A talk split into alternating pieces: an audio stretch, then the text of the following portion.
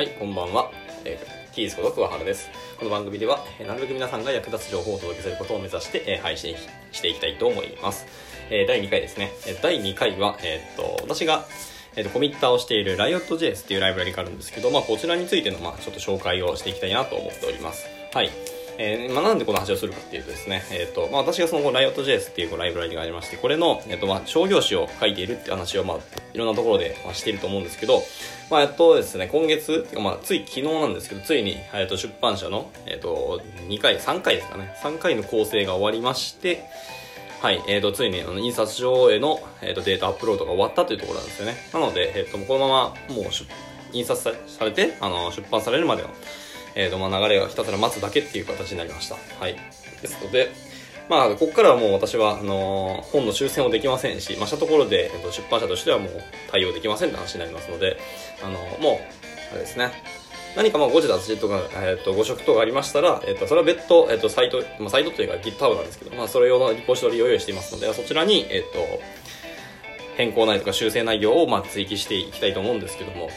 そうですね。はい。なのでこの後以降はもうそれに関しては置いといてもうあれですね、ひたすら宣伝をしていきたいなと思っておりますので、まあ、まずそもそもその僕が書いた Riot.js っていうものについて、えっと、皆さんにちょっと知っていただきたいなと思って、まあ、お話ししていきたいと思いますけども、はい、ちょっと軽く歴史的な話をお話ししたいと思いますけど、はいですねまあ、特にその Riot.js っていうと、まあ、名前がついてるより JavaScript の、えっと、UI ライブラリです。なんです。ですので、ちょっとフロントエンド的な、まあ、思ってた JavaScript 限定の話になってしまうかもしれないですけど、まあ、それのちょっと歴史的なお話をしていきたいと思います。はい。えっ、と、JavaScript の、えー、とフレームワークって、まあ、もちろんいっぱいあるんですけど、まあ、ライブラリもそうなんですけど、はい。えっ、と、まあ、フレームワークと言われる、まあ、本当にちゃんとアプリケーションを作るためのベースとなるツールというものの歴史を喋っていくと、まあどうやったって、まず真っ先に jQuery が出てきますね。はい。まあ、jQuery はもう皆さんの名前も多分ご存知だと思いますし、まあ、現代でも、なんだかんだ一番使われてると言っても、おそらく過言ではないライブラリの一つじゃないかと思います。もしかしたら React かもわからないですし、まあ、あの、 Lodash かもわからないですし、あの、なんですか、えー、モーメント JS とかいう、まあ、その時間管理するライブラリかもしれないし、ちょっとわからないですけどね、その辺は。はい。あ、ウェブバックかもしれないですね。ウェブバックっていうそのバンドラーですね。バンドル用のライブラリかもわからないですけども、はい。まあ、いろんなものがあるんですけど、その中で、まあ、ちゃんとアプリケーションを作るメインの、えー、とライブラリ、ツールとしては、まあ、jQuery ってのは当時一応あったんですよね。はい。まあ、その JavaScript でちょっと書きやすくなったりとか、えっ、と、ルールとかしきたりがあったりするっていうものだったんですけど、まあ、これが出たおかげで、結構 JavaScript は進化したと言っても過言ではないのかなと思います。まあ、今もその jQuery 用の、えー、プラグインが生まれまして、そのプラグインがもう毎年毎年出てましてですね、もう多分もう1000ぐらい超えてるはずだと思うんです。僕本当の数は上がらないんですけど、まああの、なので皆さんが、えっ、と、こんな、えっ、と、ツール欲しいと、こんな機能欲しいみたいな、あと、これだけはなんか、えっ、と、別途実装したいなっていうお話があった時に、あの、それで JQE のプラグインできるよっていうか、JQE プラグインそもそも誰かが作ってるよって話があるので、えっ、と、別に別途実装しなくてもいいよみたいな話は結構あったりするんですね。はい。っていうところで、えっ、と、jQuery はまあまあ生きてるなって話ですけど、まあ歴史的にはその jQuery が真っ先に来たって話ですね。はい。で、その次に出てきたのが、えっ、と、なんだっけ、バックボーンですね。バックボーン JS。はい。背骨ってことですね。背骨の JS っていう通り、まあ、文字通り背骨なんですよ。ちゃんとしっかりとした骨とか軸があって、まあ、それに乗っかって、えっ、と、ライブ、フレームワーク、えー違う、アプリケーションを作っていきましょうっていうような、本当先駆けになったようなフレームワークがありますね。はい。で、このバックボーン JS ができてから、その後にですね、あのー当時の Google 社が作ったフレームワーク AngularJS っていうものがあるんですね。あの、一般的には Angular1 って言われてるものなんですけど、はい。で、このフレームワークができて、えっ、と、そこから、えっ、と、まあ、JavaScript のフレームワークみんながいっぱい作りたくなったというか、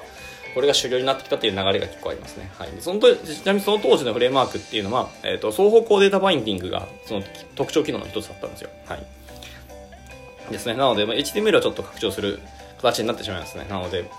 まあ、HTML がそそんなに汚れてしまうのはいいのかどうかっていうのは別の話でして、まあ、当時としてはそれが一番流行ったっていう感じですね。で、ちなみに、その今言ったバックボーン JS とその Google 社が作った、えっ、と、バッ、えー、違う、AngularJS っていうフレームワークと、もう一個ですね、Knockout.js っていうのがあったんですよ。はい。まあ、この3つが当時すごい人気で、よく話題に出てたんですね。で、それを当時の、えっ、と、三大 JavaScript フレームワークっていう風に言われてたんですけど、はい。っていうのがあって、まあそういう流れがずっとあったんですね。で、それはみんな、えっ、と、双方向データバインディングの、えっ、と、仕様というか、それの流れに乗っかったようなフレームワークだったんですけども、えっ、と、そこにですね、えっ、と、Facebook 社が、えっ、と、 React っていうコンポーネント指向の UI ライブラリを発行発表したんですよ。はい、開発しましてですね。まあ、これがとても素晴らしくですね特にその設計思想が素晴らしかったんですよ。はい。えー、でまあこれいわ React が出たおかげでっていうかまあ React の、えー、出たなんですか影響で、えーと、世の中の JavaScript フレームワークとかライブラリーは一変するんですね、はい、動きとして一気にこれがコンポーネント指向っていう今今現代で言うとあの当たり前のような話ですね、まあ、皆さんコンポーネントコンポーネントよく言ってると思うんですけどあの特にフロントエンドエンジニアの方々。はい。その、えーと、コンポーネントって言われてるもののメインに、えーと、作っていこうっていう思考になったのが、えーとその React っていうものができたからっていう言われますね。はい。この先駆け的な話です。あくまでその UI というか HTML 的なところ、ビューですね。いわゆる MVC で言うとビューのところですけど、ビューはあくまでその、なんですかね。機能メインっていうわけではなくて、その UI を分けるためっていう話ですね。特に。コンポーネントに分けて、しかも機能機能にぶ、えっ、ー、と、スコープをぶった切って、えっ、ー、と、あれですね、あの、保湿性とか拡張性を拡張、えー、するとか、えっ、と、まあ、積もしっかり分けるとかという話よく出ると思うんですけど、そのための、えっ、と、ものでしかないと。で、それに対してロジックを組み合わせていくっていうのがその UI ライブラリとかのコンポーネント思考の特徴ではあるんですけど、はい。まあ、これっていうと、はっきりとですね、あの、今のアプリケーションの開発と結構似てるわけですよね。はい。あの iPhone も Android でもどっちでも一緒と思うんですけど、まず、えー、っと、なんかストーリーボードっていうペライチの画面の中に、え、っと、コンポーネントというか、パーツをどんどん置いていくわけですよね。あと、テキストラベルだったりとか、まあ、フォームの、インプットフォームだったりとか、え、っと、まあ、あとはボタン要素だったりとかっていうのを置いて、それに対して、えっ、と、イベントハンドラーを、えー、とセットしていくと。で、それをいろいろごにょごにょ頑張って、いろんなところ画面分作って、その組み合わせしたりとか、あとデータベースでのデータアクセスすると API のコールするとか、あと、まあいろんなことをやって、最終的にアプリケーションとして完成するんですけど、それって、今のフロントエンドってそれも当たり前ですし、アプリケーションももともとそういうことやってて、結構アプリケーション開発に、えっ、ー、と、フロントエンドも似てきたんだなっていう話にもちょっと言えますけどね。はい。そういう流れになったと感じです。はい。で、このまあ話戻すと、その React の設計思想ってのはとっても素晴らしくてですね、世の中の、えっ、ー、と、JavaScript のライブラリー、フレームワークもそこに乗っかってきたって話なんですけど、で、Riot.js っていうのもぶっちゃけそれに乗っかってきたわけですよ。はい。で今の Riot.js はバージョン4なんですけども、メイン、えー、バージョンがですね。はい。今じゃライブ、えっ、ー、と、バージョン4まで来たんですけど、えっ、ー、と、バージョン2ですね。はい。当時のバージョン2を開発する際に、そのコンポーネント思考に、えっ、ー、と、ライオット JS も乗っかりまして、はい。で、えっ、と、今の現代の UI ライブラリっていう、えっ、と、立ち位置まで来たって感じですね。はい。で、ライオットっていう名前ですけど、やっぱライオットって、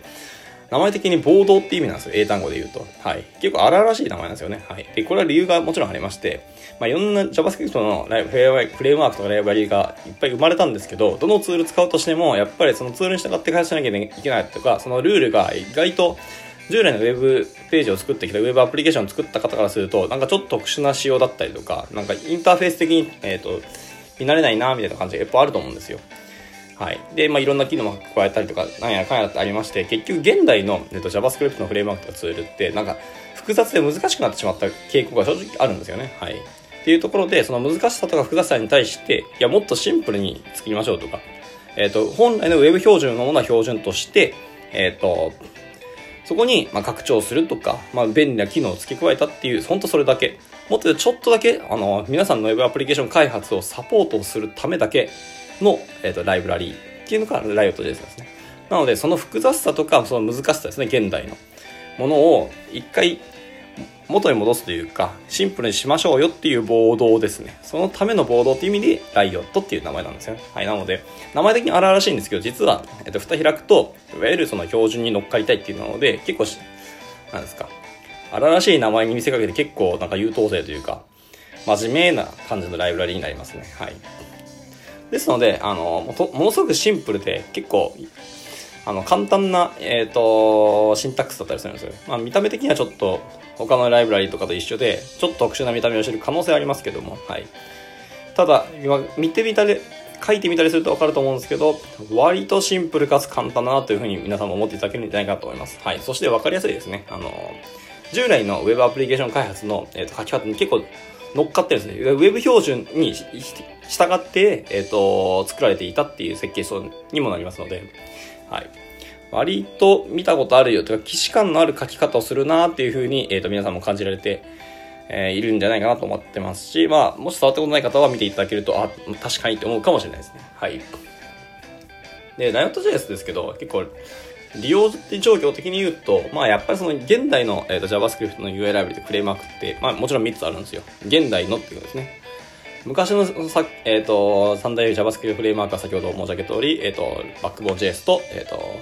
AngularJS とノックアウトなんですけども、現代の、えーと、三大 JavaScript フレームワーク、まあ、フレームワークというかライブラリーですけど、は、え、ー、とですね、React.js と Vue.js と、あと Angular ですね。はい。この3つになります。まあ、Angular を入れていいかどうかっていうのはちょっと個人的にはそろそろ微妙かなと思ったりしています。なんかもう3台っていうか2強だと思ってますけどね。はい。でちなみにこの Angular って言ってるのは Angular 2の話をしています。はい。まあ、Angular 2っていうと怒られるんで皆さん気をつけてくださいね。Angular ですね。で、Angular 1のことを AngularJS っていう風に公式で言ってるので、そこは気をつけていただければと思いますけど、はい。で、その、今言ったそう、僕が2強って言ってるトップ2ですね。Vue.js と React.js ですけど、まあ、この2つは、あの、もう桁が、文字通り桁が違うんですよ。React と、えー、違う、Angular と jQuery の GitHub のリポジトリの、えー、GitHub スターの数ですね。はい。まあ、分かりやすい指標として、そのスターの数が圧倒的なんですよね。はい。本当に文字通り桁が一つ違ってですね。10万桁を行ってるんですよ。えー、 React も Vue も確か。なので、もうこの2つがやっぱり圧倒的に強いかなと思いますね。はい。で、じゃあ、 Riot はっていうとですね、 Riot は本当に1桁下なんですけど、それもさらに、えー、と数字が若くて、若くて小さくてですね、今んとこ、1万4000ちょいだったと思います。はい。まあ、一応 JavaScript のライブラリの中ではそこそこ数字稼いでるとは思うんですけど、まあさすがにその他のやつらと、えー、まあ比較すると全然少ないんですよね。はい。ですので、まあ、細々と、まあ、根強い人気のまま、えっ、ー、と、やっているって感じになりますね。はい。で、でさらにですね、まあ、その NPM の、えっ、と、ダウンロード数を見ても、まあ、なかなかそんなに多くはないですね。毎日毎日爆発的に伸びてるわけじゃなくて、毎月ですね、一月の集計をしたところで約3万ダウンロードされているくらいのものなので、まあ、そんなみんな大人気で、えー、たくさん使われてるってものではない感じにはなりますけどもね。はい。でもまあまあ歴史も結構長くてですね、結構それでもそれと長い歴史を誇る割には割と使われているっていうところがあって、僕は結構これが、えっ、ー、と、ライオット JS の特徴の一つかなと正直思ったりはしていますね。はい。で、そのさっきも言ったんですけど、歴史が長いっていう話をちょっとしますと、えっとですね、Riot.js って、あの実はですね、あのー、まあ、先ほども言った React って話あるんですけど、 React の誕生とほぼほぼ同時期に開発がスタートしたライブラリなんですよ。はい。 React が、ちなみに厳密に言うと、 React が、えーと、開発スタートした、その半年後に Riot もスタートしていきますね。ですので、ちなみに React の、えーと、一番最初ファーストコミットって言われるもの、一番最初のコミットは2013年の5月30日ですね。はい。で、ライオットはそれの、えーと、約半年後なので、えー、2013年の9月27日。ほ、ほ、本当にほぼ半年間なんですけど、まあ、かれこれそのまま、まあ、いろんなことがあったり、昨日開発されたりとか、えー、仕様を見直されたりとか、まあ、いろんなことをやっておきながら、まあ、かれこれ5年5年じゃないですね、もう、えっ、ー、と、2020なんで7年ですね、厳密に言うと。はい、もう続いているっていうので、本当にこれはすごいことですね、と思います。なかなか、まあ、